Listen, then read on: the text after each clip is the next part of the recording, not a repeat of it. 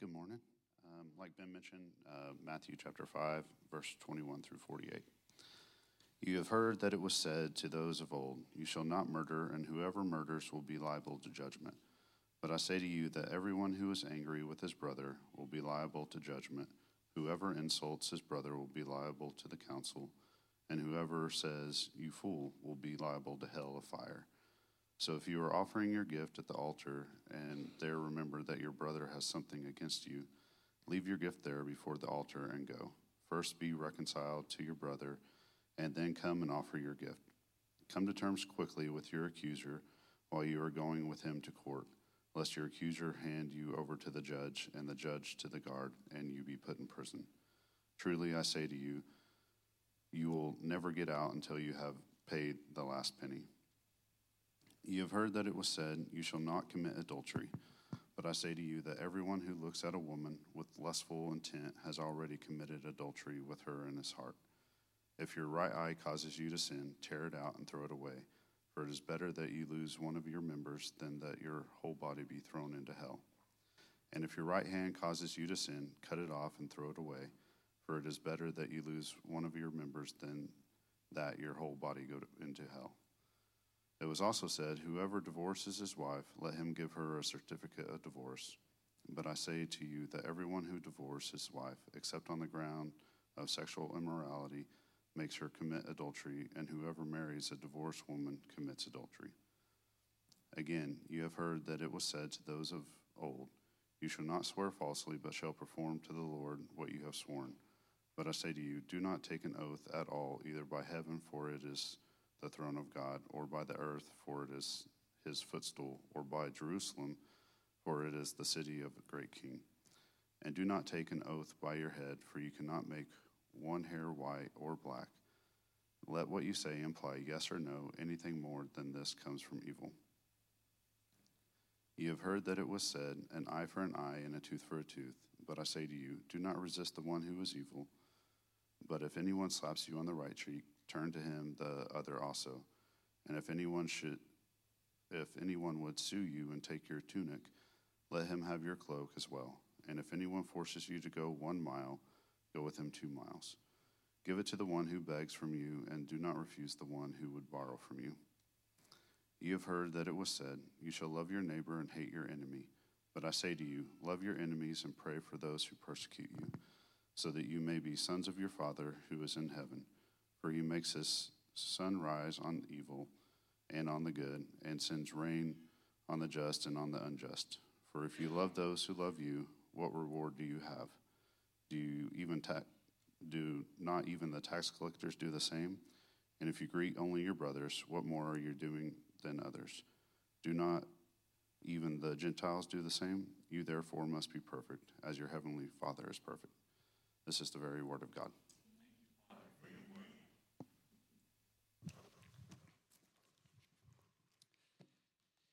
Well, we're studying the Sermon on the Mount, and we ended last week with verse 20. So let's look at that verse again as we get started with what follows. Listen to these weighty words from Jesus. I've been pondering them a lot. Listen to what he says For I tell you, unless your righteousness exceeds that of the scribes and Pharisees, you will never enter the kingdom of heaven. Hmm. The last part of that verse, by the way, is emphatic. Jesus isn't joking. If you and I do not have a righteousness to a greater degree than what the scribes and Pharisees possessed, there is zero chance that we will be found in the kingdom of heaven. So, where then will we be found, if not in the kingdom of heaven?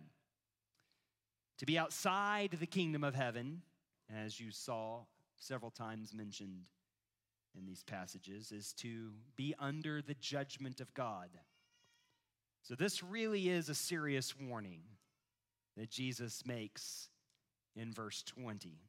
It's a serious concern that he has, and that he is warning us who would be disciples of Jesus to take note of. In the rest of chapter 5, which we're looking at today, Jesus gives six examples of the kinds of exceeding righteousness that he expects of those who wish to enter his kingdom. Here we find essentially six test cases for how you and I must exceed the righteousness of the scribes and the Pharisees. So you can you can take a test this morning. You can evaluate yourself to some degree on these six examples where Jesus explains the greater righteousness that we must have. Now, when you look at these six examples here, and most of your Bibles probably have them broken down for you with nice little headings so you can count them quite quickly. There's, there's six of them. Uh, there's an interesting three part pattern to each of them.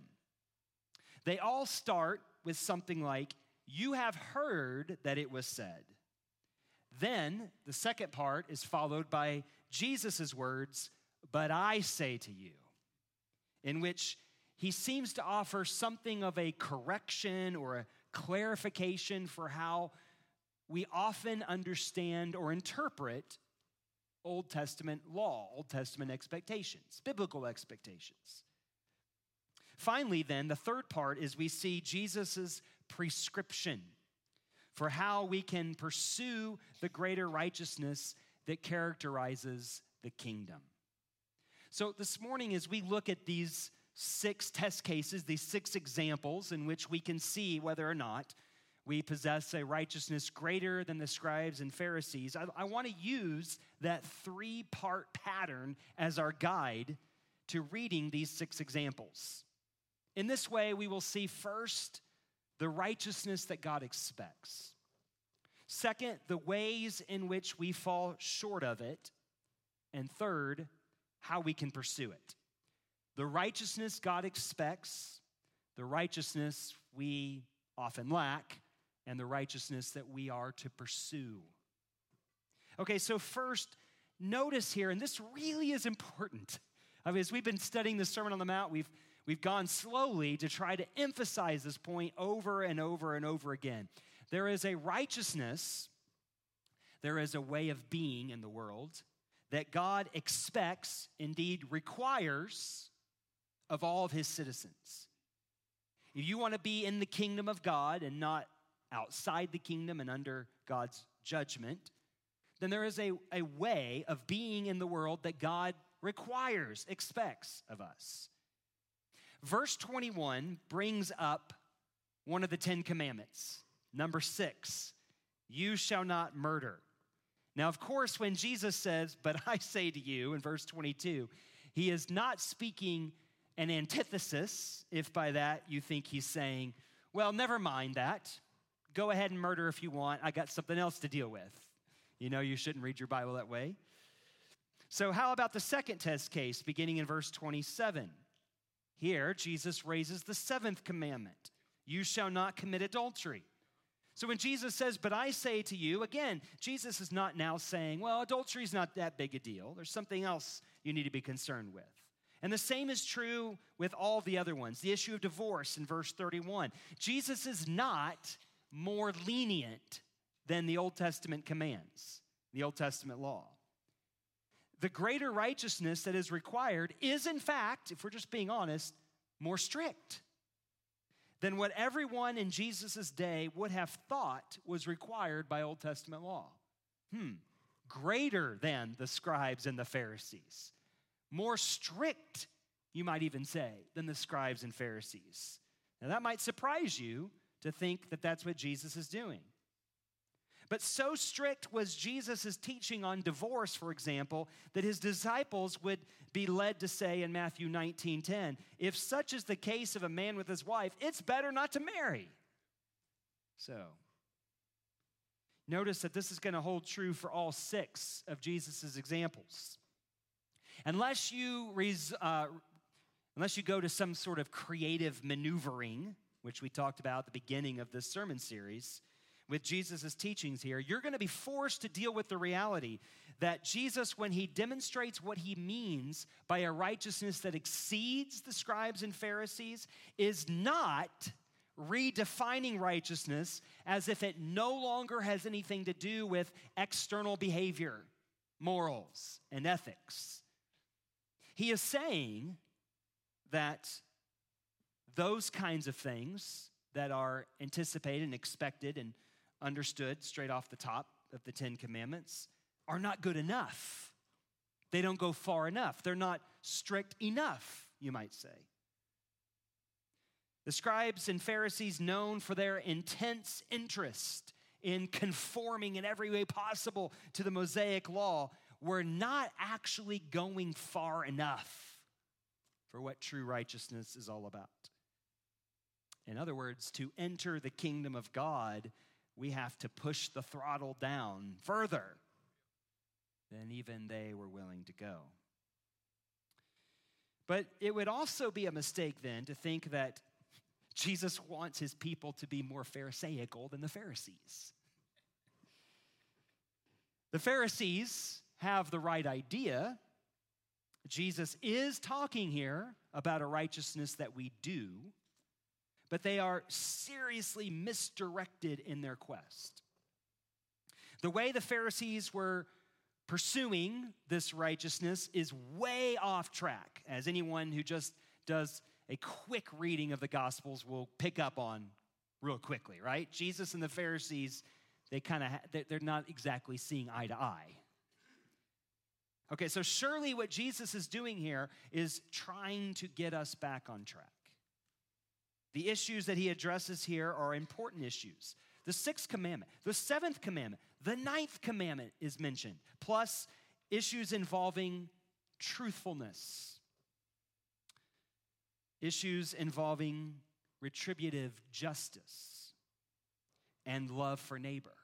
These are weighty issues, especially in a first century context. And Jesus wants us, no, no, Jesus demands that we keep these commandments. It's not letting us off the hook. He's not saying, I got a different way of explaining this. The Pharisees demanded that we keep the commandments, and in that they were right. Remember what we learned last week Jesus did not come to abolish the law and the prophets. God's people are still expected to live by biblical expectations and standards. We can't loosen even one of the commandments, Jesus said, or we will find ourselves outside his kingdom. But yet, as you read through these six examples, as Jeremy was reading them, or as you've pondered them, you've read these verses before, right? Perhaps you find yourself saying, I can't do it. I always come up short. I'm a sinner. I'm not perfect. To that, Jesus, I think, would say, duh, of course. Uh, that's obvious. Of course you're a sinner. But don't think for a moment that Jesus is here giving us impossible standards to live up to. Don't think for a moment that he's telling us, hmm, I'm watching. I'm watching to see if you're keeping everything, and if you mess up one time, it's over. Don't think for a moment that what Jesus is demanding here is, well, perfection. Well, except, isn't that what Jesus says at the end in verse 48? I almost just didn't put that. I was going to just say that and move on, see if anybody noticed. But that's what Jesus seems to say right here. Look at it. Verse 48, which commentators will tell you is not just a summary of the last example, it's a summary of the entire set. 21 to 47 is summarized in verse 48. And here's what it says in the ESV you therefore must be perfect as your heavenly Father is perfect. So there it is. Now, again, many have taken verse 48 as the interpretive lens for the six cases in 21 to 47, and that's surely correct. But oh, listen to me. The damage that is done to our Christian ethics, behavior, or even our Christian life together if we misunderstand this interpretive lens. You got to get verse 48 right, and you're going to be on the right track with 21 to 47. You, we, we get 48 wrong, verse 48 wrong, and you're going to be all messed up when you read these six cases. The word translated here, perfect, really should not be translated that way. And I looked, probably every version you're holding says perfect. So, oh, here's one of those preachers again telling us that all of our great scholarly translators have got it wrong. All right, don't take my word for it. Listen to New Testament scholar Jonathan Pennington. We've got a brother back here, Eric Powell, had him for a professor, so he can give a thumbs up. Here's what Jonathan Pennington writes It is staggering to consider what negative impact the mistranslation of verse 48 has had on countless Christians through the centuries. Translate it perfect, and one of two things is probably going to happen. It's going to lead many to despair that's how some of you feel right now. I got to keep all this to perfection, or I'm outside the kingdom of God, under the wrath of God. Despair. That's what you feel. Or it has led countless others to a false sense of their own ability to live up to a sinless, higher life. Both are wrong. See, all of this damage can be avoided if I think we just used a different English word to translate the Greek word here. Pennington suggests we use the word whole. Be whole, therefore, as your heavenly Father is whole. Or perhaps he suggests complete, or even virtuous would do. Jesus is telling us in the way that we live, we are to be godlike not in the sense of living up to ideals, because after all, if you think about it, there are no high ideals that God has to live up to. There are no standards of perfection by which God is evaluated. The, yeah, he's, he's complete, he's whole. That's the way that God is, and that's what's required of us, his people. We are to be whole. We are to be complete. It's not about whether or not we ever sin. If you take verse 48 that way, you're going to end up misunderstanding all six of the cases in 21 to 47. The issue here, the righteousness that God requires of us, is a kind of God likeness that God says we can and we must have. Verse 48 is another way of saying what God says in Leviticus 19:2. Goes like this: You shall be holy, for I, the Lord your God, am holy. But God's holiness, God's holiness is not about God avoiding sin. It's about God doing something about it. It is because God is holy that he is drawn towards sinners, not moved away from them. It is because God is holy that he is intent on delivering sinners from their sin, from their destruction, from their incompleteness. To be holy as God is holy means that we must be, well, whole. W H O L E. It means that we must be intent on expelling every last element of the destructive realities that sin produces in our lives. So the greater righteousness that God requires of us is should not be framed as merely here's a list of rules, avoid breaking them in any way, but instead it's about addressing, engaging in, and eliminating every last sinister aspect of sin with God's overpowering love and grace. All right, now, the six test cases. They expose some of those sinful sinister aspects that often linger in our hearts. It's only when they are exposed, only when we see the righteousness that we lack, the incompleteness, that we can actually begin, by the grace of God and in His power, to do something about it, to address them. First, in verses 21 to 26, Jesus famously equates murder with anger and insulting speech. And again, no, this doesn't mean that if you're angry with someone, well, then you might as well just finish the job and do them off, right? If that was the case, I got nobody left to preach to in this room. What it means is that Jesus is quite serious about the warning signs of anger, damaging words. Jesus says all of these make one equally deserving of God's wrath.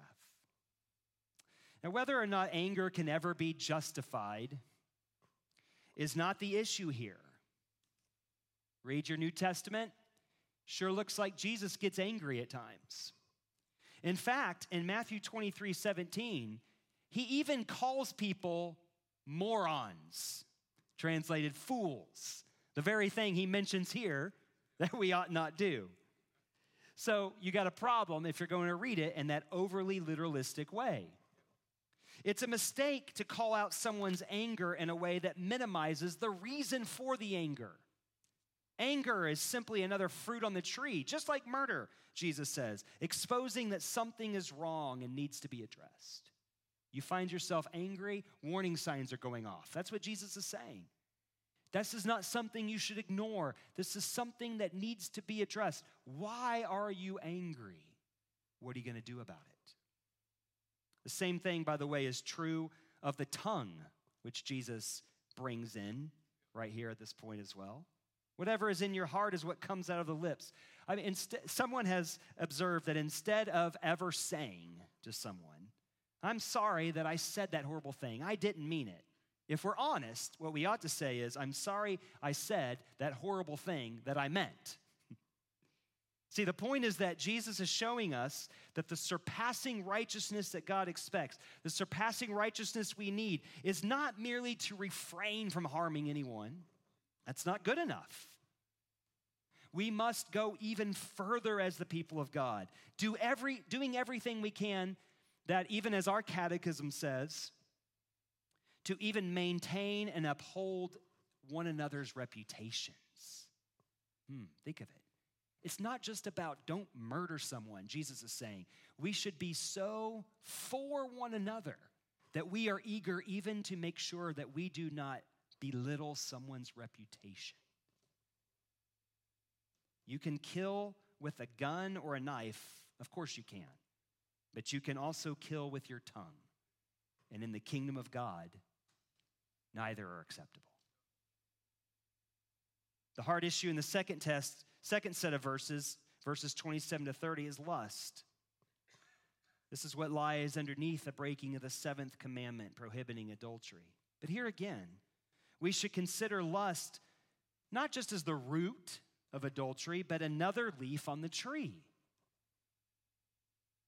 Jesus is saying that the presence of lust, just like the presence of anger, should cause us to say, What is broken here? What is incomplete? What is not whole? By putting lust on par with adultery, Jesus leads us to see that what is wrong here is desire, misdirected, misappropriated. The problem with adultery is not with our sexuality, but with our improper use and control of it. God demands that we be complete, that we be whole, that our desires match our loves and our commitments. You can stay pure with your body, but if your heart has been given over to lust, you have become broken and are falling into beastly dehumanization that sacrifices love on the altar of selfish gratification. In the kingdom of God, proper sexual behavior must be matched by the proper restraint on our sexual desire. The third example has to do with marriage and divorce. In just two verses, Jesus says something here that, by the way, has caused considerable consternation for Christians struggling with marital difficulties and, too frequently, with divorce. Verse 32 is controversial, but like the others, this is not primarily a text laying out the law for when, if ever, divorce is allowed. There's plenty of other texts in the New Testament that we brought in to simply deal with that one subject. But what verse 32 is doing, like the other ones, is again shining a light on yet another area of incompleteness. Places where we might think we are outwardly conforming to the law of God, but there's still brokenness, there's still incompleteness that we can't ignore, that we must address. In Jesus' day, there was quite a complacency about marriage maybe not too unlike our day. And the one thing that Jesus is clearly doing here is making it nearly impossible for divorce to be legitimated, thus causing a disturbance that needs to be felt even in our day. In any situation where a marriage is threatened to fall apart, it simply must be said what the Bible is clearly teaching God hates divorce, it is never his will. And yet, in the kingdom of God, where marriage is to be permanent and those who wish to live in God's kingdom must fight for its permanency, there is, of course, right here, the exception clause. And here we can point out that the seriousness of sexual impurity in marriage, discussed in the previous verses, shows up again here, reminding us that usually, often, these two issues are related. Sexual infidelity is the main cause of marriages falling apart. The fourth test case deals with the issue of truthfulness on matters, specifically in legal arrangements. That's what the ninth commandment is all about. So it's a serious issue. And when Jesus says in verse 34, do not take an oath at all, again, he's not abolishing the law, which at at least two different places specifically requires an oath to be made. You can have an overly literalistic reading of this, as some Christians have done throughout church history. And yet, what Jesus appears to be abolishing here is not the law that often required there to be an oath to be made, but our clever ways of getting around the truth, even when they appear to be legal. That happens in your own home, doesn't it? Telling the truth? Being a little misleading? Similarly, when Jesus says in verse 39, look at it very carefully, do not resist the one who is evil. He is not saying that evil is to be ignored. What he is saying is that the problem that we have in responding to evil is often that we respond in kind, returning evil for evil. The greater righteousness that God requires and, ex- and exposes us for often not having is the same deceitful and revengeful hearts that everyone else has. Cannot be so in the kingdom of God. This is also why Jesus says in verse 44 But I say to you, love your enemies, pray for those who persecute you. Now, let's just be honest. No one does that. Yeah, no one loves their enemies. Well, I guess some, I've heard it, pray for their enemies. You know, God, take them down. God, wipe them out. Is that what he means? Hmm. Yeah. If that's the way we respond to our enemies, if that's what praying for enemies means, then the vicious cycle goes on and on and on and on, doesn't it? Hmm. Every generation of Jesus followers must learn to pursue the greater righteousness of God's kingdom that the world knows nothing about. We have to learn how to do that in our day with our challenges, with issues that we face that maybe previous generations knew nothing about. We have to be learned to be faithful in our day as citizens of God's kingdom that is here. So, lastly, then, how do we pursue the righteousness that is required for us to enter the kingdom of God? Remember, there's three parts to these six test cases. Here's the righteousness God requires. Here's Jesus' way of exposing the incompleteness that still seems to linger unaddressed, even when it looks like we're being obedient to what God expects. But Jesus doesn't just leave us there, He gives us a way to pursue it.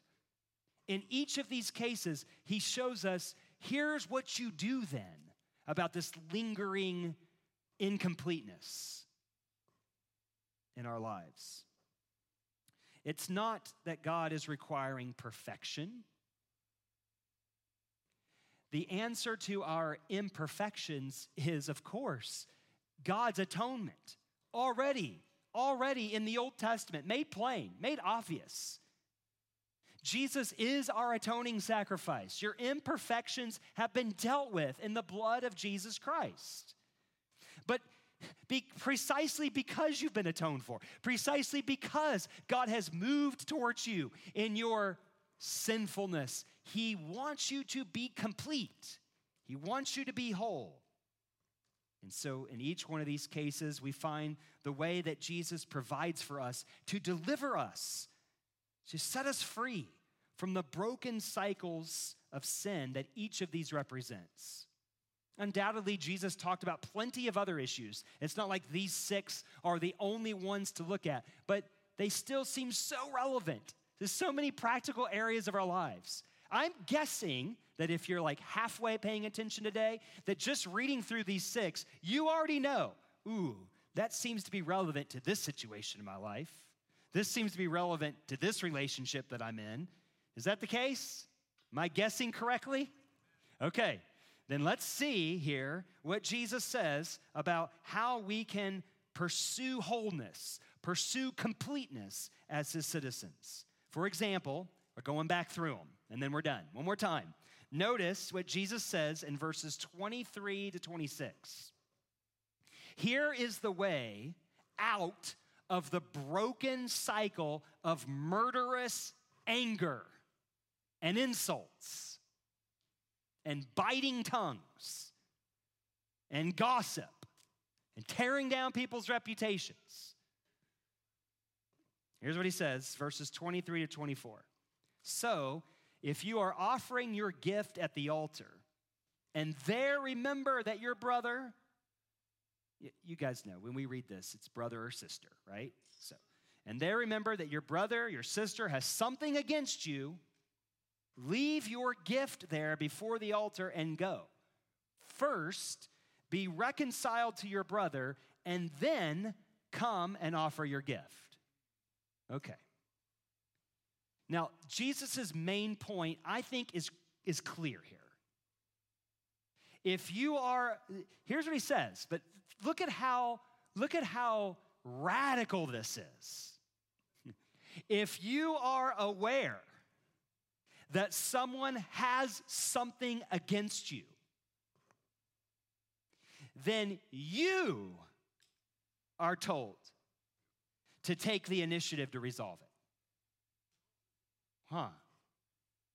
In Matthew 18, Jesus will put the responsibility for initiating resolution on the offended party.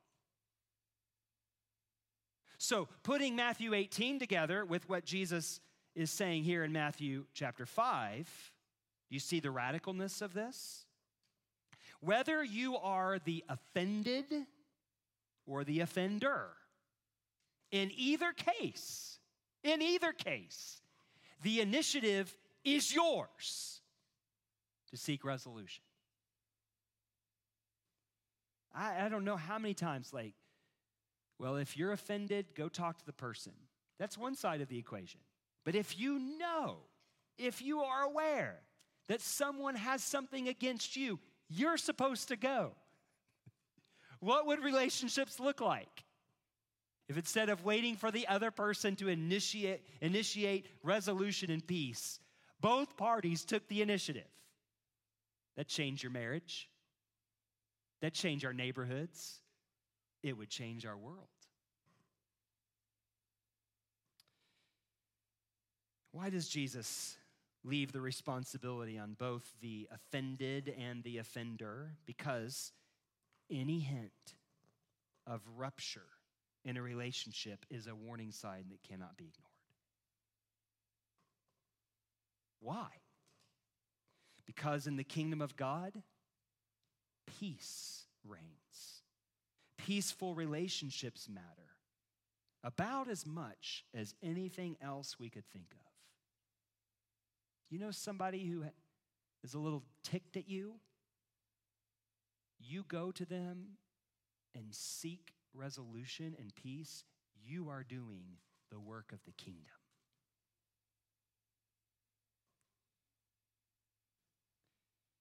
And we can never give up on pursuing reconciliation with others. Verses 25 to 26 teach us this. Even if you're on your way to court, Jesus says, you should seek an agreeable settlement with the offended party. Now be careful. Don't take verses 25 to 26 in an overly, overly literalistic way.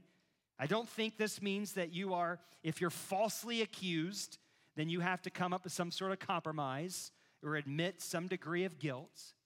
What Jesus is giving us here are raise issues that can be complex, to be sure. But the point that he's making is this simple this relationships matter, and broken relationships are serious.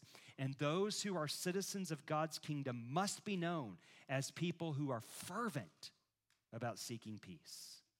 Remember what Jesus said in the Beatitudes Blessed are the peacemakers, for they shall be called sons of God. I realize that the reference to offering your gift at the altar might be lost on us in our day, but it reinforces the biblical truth that our relationship with God, listen, our relationship with God cannot be right if our relationship with others is broken and left ignored. This is what Jesus teaches here. It's what Jesus himself exemplifies. The, salva- the salvation that he provides can never be defined, listen, solely in terms of one's own personal relationship with God.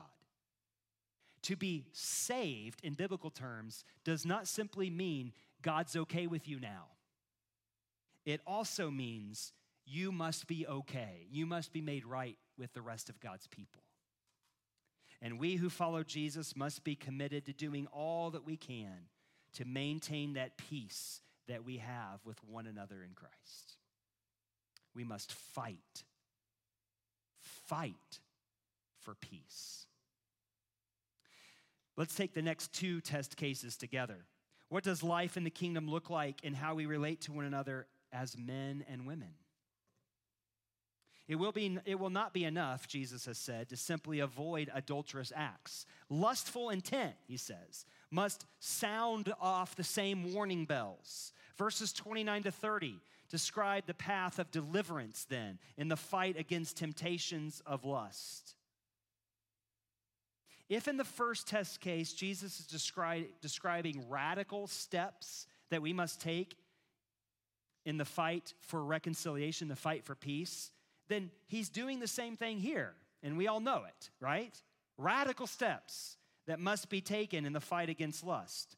Again, he's no doubt speaking hyperbolically in order to highlight again just how seriously his people must address the temptations of lust. And oh, what a fight it will be. It's going to be far too easy to let ourselves off the hook with extremes. Some will tend to make excuses for it. We all know how ubiquitous and accessible sexual temptations are in our day. Let this not then become an excuse for gazing at what is forbidden. Just because a movie is a good story does not mean it is a good idea to let your eyes see the nudity that comes with it. Got a little quiet in here. This is not because Oh man, this is not because Christians are to be prudish in their sexuality. Far from it. I, I think, I think recently we studied a book in the Bible that would tell us quite the opposite. The Song of Songs is in God's holy word. But what Jesus teaches here, the greater righteousness that we must pursue as Jesus' disciples, is about refusing to fall for the objectification of one another that is being shoved down our throats, ironically, sometimes, by an industry that is outraged by the very objectification that they have perpetuated. The world knows no difference between love and lust. Jesus shows us the way. So it will not do to go to the other extreme and pretend that somehow we can do things to avoid sexual temptation altogether. Jesus teaches control of desire, not suppression of sexuality. And the reformer Martin Luther challenges us to the real fight when he wrote this. This is good. Listen. You have no call to pick up your feet and run away, but to stay put, to stand and battle against every kind of temptation like a knight, and with patience to see it through and to triumph. That's a good word. By the way, the same is true in marriage. As we must learn how to fight for healthy, enduring marriages by refusing to divorce on the one hand, and also by refusing to make our commitment to one another in marriage be some sort of cover for abusive relationships that need to be addressed. Things are simply not as clear cut as sometimes we want to make them out to be. Following Jesus is always a way toward wholeness and completeness. The fourth test case points us to the kingdom value of truthfulness. And verse 37 is Jesus' way out of the broken cycles of lies and deceit and falsehood. Let what you say, Jesus says, simply be yes or no. Anything more than this comes from evil. We live in a complicated world largely because of the loss of truth. This is the nature of sin from the beginning, as the story of Adam and Eve clearly shows us. And we've been fighting that battle ever since. And as Christians, we must fight for truth. The people of God are called to be not just truth lovers, radically committed to the truth. And that will not always be easy because we live in a world of lies. The temptation we will face the most will be the temptation then to play by the world's game of falsehood, convincing ourselves at times that it is worth it in order to advance what we perceive to be other kingdom values. People of God cannot be known as people who perpetuate lies and falsehood. We can't do it. Jesus says we must not do it. The kingdom of God is a kingdom in which truthfulness abounds, and there's no question about it even if it costs us something good and just and right, we must fight to be people of truth. The psalmist knows that the one who enters God's kingdom is a person who, this is Psalm 15:4, swears to his own hurt and does not change. And this is going to lead us, of course, into plenty of ethical dilemmas, such as were faced during the Holocaust or in times of international conflict. But for the Christian, truth is a value of the kingdom, and the way out of the world of lies is to be radically committed to it. And then finally, in the last two test cases, notice the radical deliverance that Jesus provides in a world of hostilities. Now, look, brothers and sisters, when Jesus says in verse 39 that we are to turn the other cheek, he is not talking about giving in to evil and injustice. Commentators will tell you that what Jesus says here when he says, if someone strikes you on which cheek? Uh, well, don't be silly. on the right cheek. There's a reason Jesus says that. A slap on the right cheek in the first century would be done with the back of the right hand. Right? You could see it. If you're going to hit somebody on the right cheek, you're either going to be left handed, which most people aren't, or you're going to use your right hand and you're going to do it this way. What does that mean? What kind of a slap is that? Yeah, it is a hard slap, but here's the thing it's a slap that indicates not so much the intent to injure, although it d- does that pretty well, but mostly it's a slap that intends to signify insult. This is the way that a, a Roman would, would slap his slave. So when Jesus says to turn the other cheek, this is not mere passivity, but the affirmation of one's own equality with the aggressor. You turn the left cheek and you're basically saying this hit me like an equal. It is encouraging disciples of Jesus to find creative ways of non-violent resistance. The same thing, by the way, is what is going on in verses 40 to 41, where the reactions that Jesus encourages would have been other ways of exposing the injustice of another. Someone wants to take away your, your outer garment, give them the undergarments. Say, okay, is this what you intend to do? Literally take everything I have? Or, Roman soldier tells you to go one mile, Roman law allowed that, but no more than one mile. And yet you just keep on going. That Roman soldier is going to say, hey, wait, wait, wait, what are you doing here? I can now get in trouble for making you go further than I'm legally allowed to do. You see what's going on here? Creative ways of non-violent resistance. We're not going to perpetuate the vicious cycle, but we are going to stand up to injustice. Why does Jesus command these kinds of responses? Because they work? Well, often they do but only after long and costly work has been done. The better reason for why Jesus commands these kinds of responses is because they line up with the way that God Himself is, with the way that God Himself responds. They push us toward wholeness, toward completeness. We are to love our enemies. Why? Because God does that. While we were yet enemies, Christ died for us. We are most like God then when we love our enemies, pursuing them with a kind of love that the world simply would never know apart from the appearance of love himself in human form. Everyone loves their friends. There's nothing unique about doing good for people who do good to you, Jesus says. But the cycle of destruction is broken when love pursues even one's enemies and turns them into friends.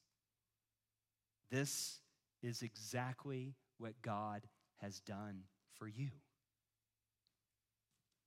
It's what God has done for us. So, our calling then, by His grace, is to go and bring the same love that transforms the world to our neighbors, to our enemies. May God give us the grace to do so. Let's pray. Father in heaven, we ask you now to impress the words of Jesus deep within our hearts. Drive away the accusations of the evil one who says, See how imperfect you are. See how sinful you are. See how much you fall short of what God expects and remind us that the blood of Christ speaks a better word. And it's precisely because of the atoning work of our Lord Jesus Christ, it's precisely because in him all of our sins are forgiven. Then and only then do we have the power we need to pursue completeness, wholeness, uh, we know our life is hidden with Christ in God. So even if we lose our life for the sake of the kingdom of God, we will, in the resurrection, take it up again. We can't lose. Indeed, that's what gives us the power to lose. Teach us, O Lord, how to be your people, and so to see in our day, in our place, in Oklahoma City, in this community, in our neighborhoods, in our workplaces, the effect of salt and light as we be your people and follow after you by your grace. We pray in Jesus' name. Amen.